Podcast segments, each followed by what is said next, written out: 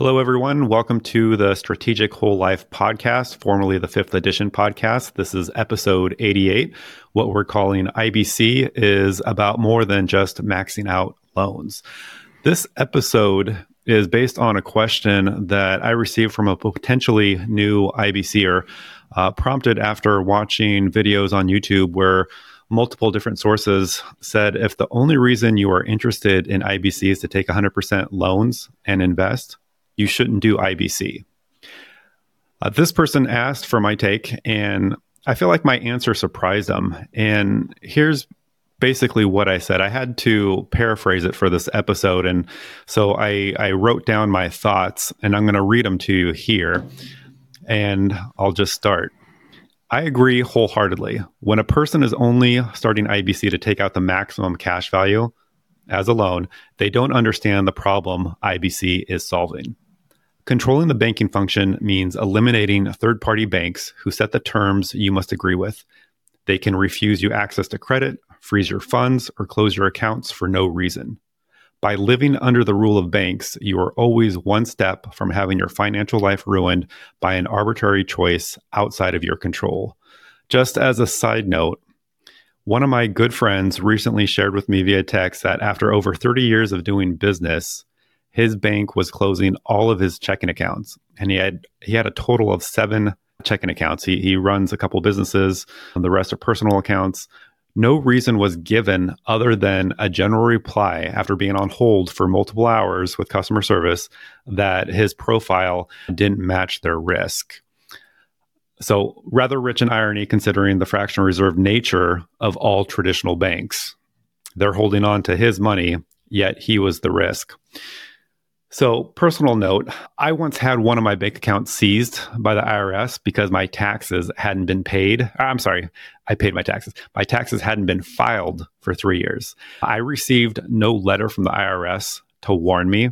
My my bank account was just frozen. Turns out, although I had paid all my taxes for the three years in question, my tax preparer had never filed the returns. I came to find out that he was battling dementia and while he did everything, he worked on my taxes, he failed uh, in the last step, which was to file them. So I owed taxes for unpaid penalties and only found out when the money in my bank account was completely frozen. Uh, an experience like that grabbed my attention very quickly. Uh, it, it's one thing where banks can close your accounts without warning, but the IRS can do the exact same thing. How much control do you really want to give bankers and even bureaucrats to upend your life? How important is it to you to have an asset outside of the fractional reserve banking surveillance system passing for your ally in wealth building? Moving on, an IBCer or a potential IBCer should be prioritizing long term thinking. A person only interested in IBC for max loans from day one is prior- prioritizing only year one, or at best, maybe year five. As Nelson instructed us long ago, think long range, think three generations out. Protect your livelihood and your family with a guaranteed legacy you can't outlive.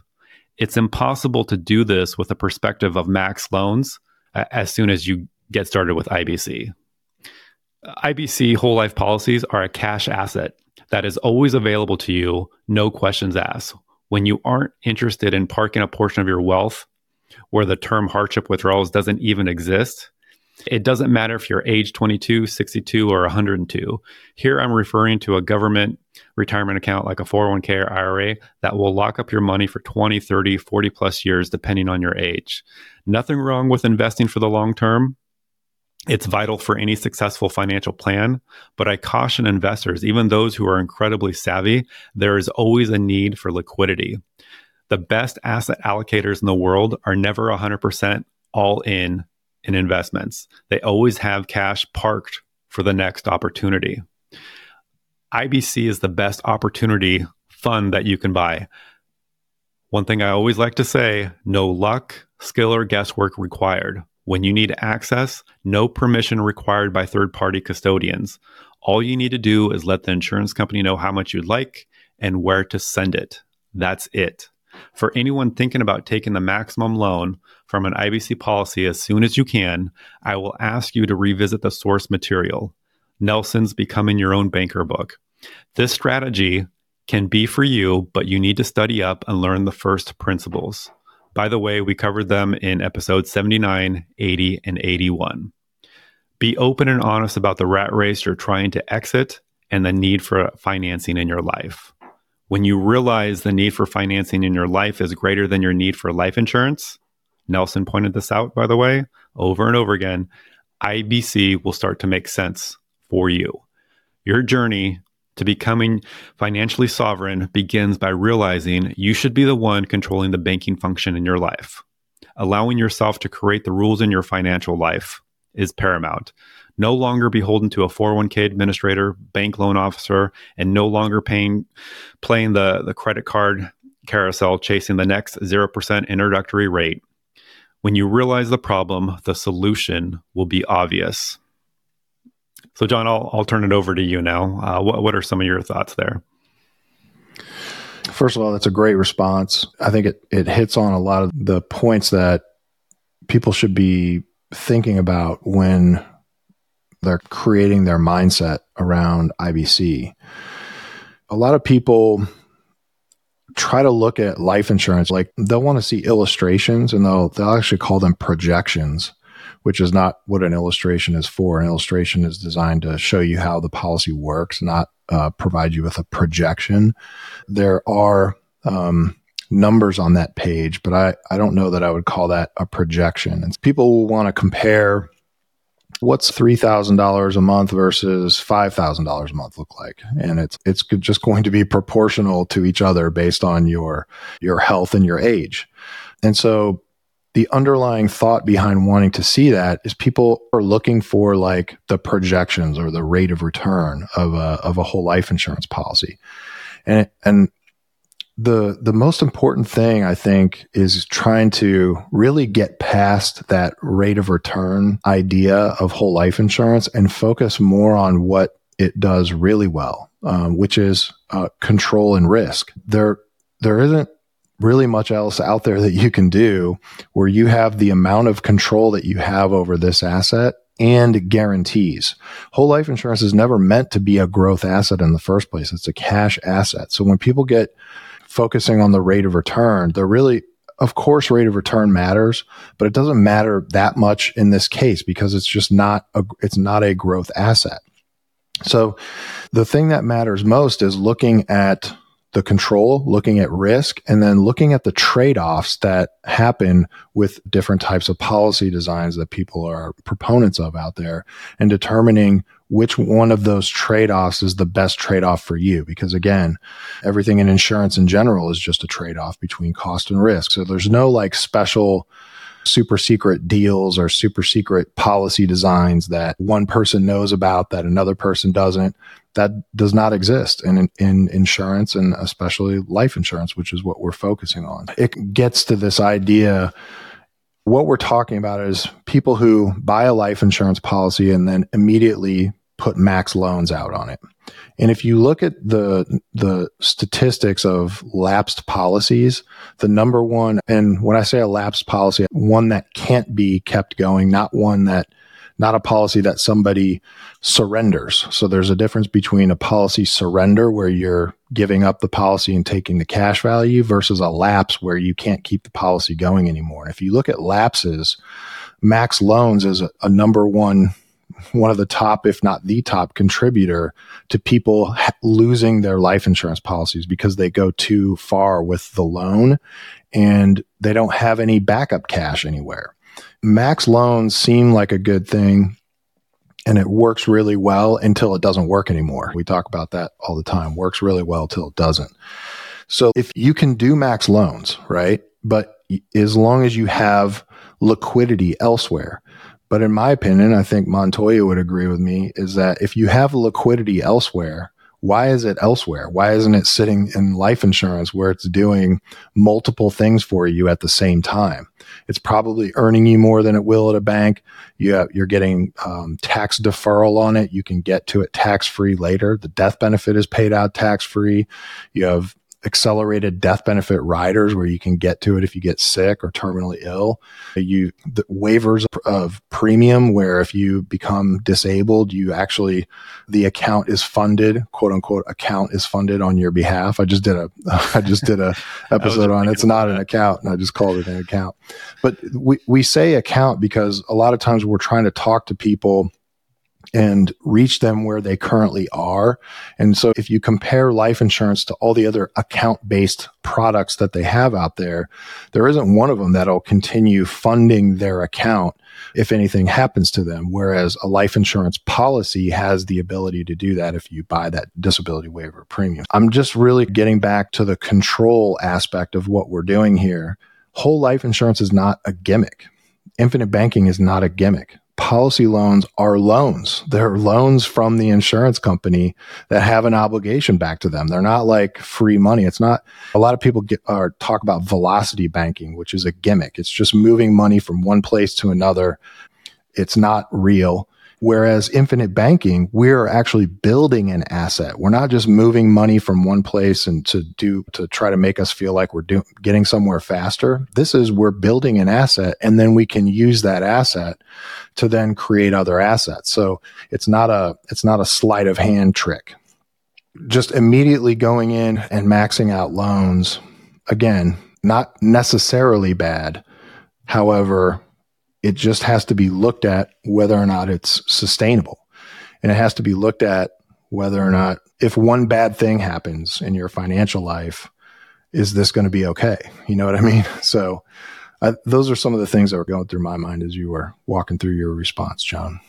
Yeah. And I'm thinking of these policies like the golden goose. And you never want to kill the golden goose. That's right. But what's the fastest way to do it? well, take out a max loan, don't be an honest banker, and you're going to kill the golden goose. And we were talking pre show about Nelson's golden rule he who has the gold makes the rules.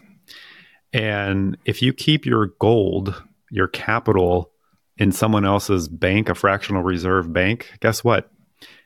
You're not making any of the rules, you're abiding by them.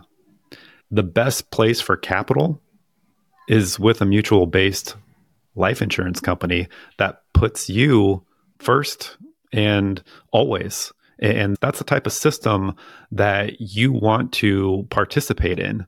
And what do you get for participating in the system?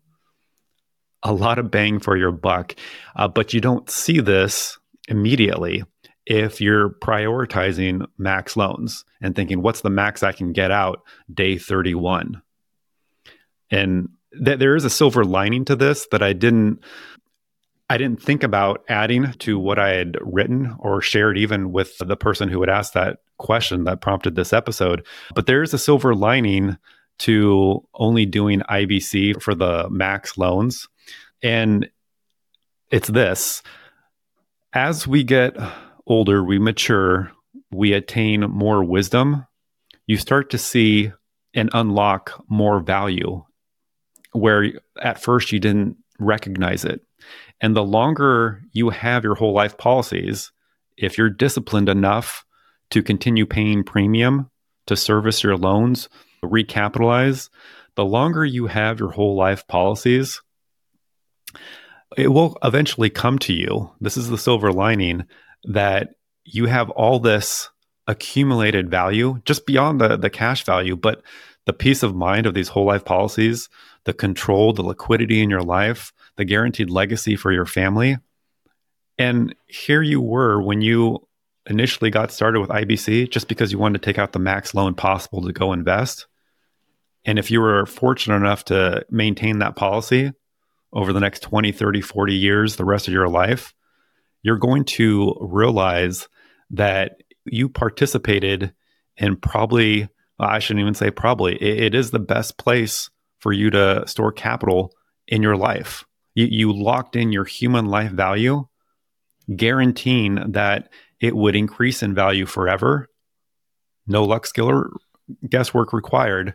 And you'd be able to leverage it, collateralize it, access it tax free to do whatever you want, including invest, and really propagate your values, your family values, your individual values, however you choose. And it, it comes back to that control. But th- there's a silver lining there that uh, you may not pick up on immediately. But I just know from experience and having these policies now for almost half my life or getting there, it's the value that you unlock. You start to appreciate things a whole lot more the longer you've had them. So even if if you don't see the value right away, it'll come to you. Yeah, and I think that's the trick. One of the trickiest parts is really realizing the value of capitalizing during those early years. And we had that episode about fear of missing out, FOMO, and staying above the FOMO, right? So, to all these points, remember that you have to actually qualify for whole life insurance. You can't just get it. And the day that you buy your first life insurance policy or your next policy, it never gets better than that day, right? The, the day you buy it is the best day you could have possibly purchased whole life insurance. After that, it gets more expensive and you're less likely to qualify for it. And when I say expensive, I just mean the price of the premium goes up if you look at it from that standpoint, you start to realize like this is an asset that I need to protect, not just throw to the wolves, so to speak, where I'm just going to look at it as a sleight of hand or a trick. It's a, it's one of the most valuable assets you can get because not everybody can get it. That's one of the things that gives us its superpowers. You, know, you you're working with the law of large numbers, aka actuarial science, where you're buying a, a guaranteed future cash flow and you're getting that future cash flow at a discount today because it's all based on the actuarial math. The other thing, if you're just buying, if you buy whole life insurance and you immediately max at, max out the loans on it, remember that the cash value is the net present value of the future death benefit. And so if you have no net present value, that means your actual future value, how can that even exist? So just realize this isn't an account like we were, we were talking about earlier where you can take money out and put it back in. This is a whole life insurance policy that was underwritten based on your health and your wealth today. And so you can't do things differently tomorrow to make sure that those guarantees stay in place. So if you max loan out and anything happens, you're going to have some difficulty keeping that policy in force and it reduces your options to keep the policy in force. Premium offsets become more difficult. Reduced paid ups become more difficult. So it's you really just have to treat this with a little more respect rather than just the cup game. We're doing more we're doing more with this than just that kind of basic operation. Yeah, so I'll just uh, say it as simply as possible. Don't kill the golden goose. And as Nelson would say, that is all. Yeah. Awesome. This is a good episode. I think um, I think this is a really important one, so I'm glad you brought it up. Thank you to the potential IBCer that, yeah. that asked the question. And yep. asking questions is always a good thing. It means you're exercising that mass six inches above your, your neck. And uh, if you're asking questions, you're thinking critically. So I appreciate the person who did ask this particular question. It's a good one. It is. Great. Everybody, if uh, any of this is resonating with you and you'd like to understand how the infinite banking concept and whole life insurance could work in your life in particular, you can head over to strategicwholelife.com, our new URL, um, and you can book a free 30 minute consultation with us right there. And if you're one of the types of people like I am that really just wants to do all the research they can before talking to anyone, we have an online course just for you right at the top of the website there called IBC Mastery. You can click it and get access to that. All right. I think that wraps it up. Thanks, John Montoya. All right. Thank you, Mr. Perrings.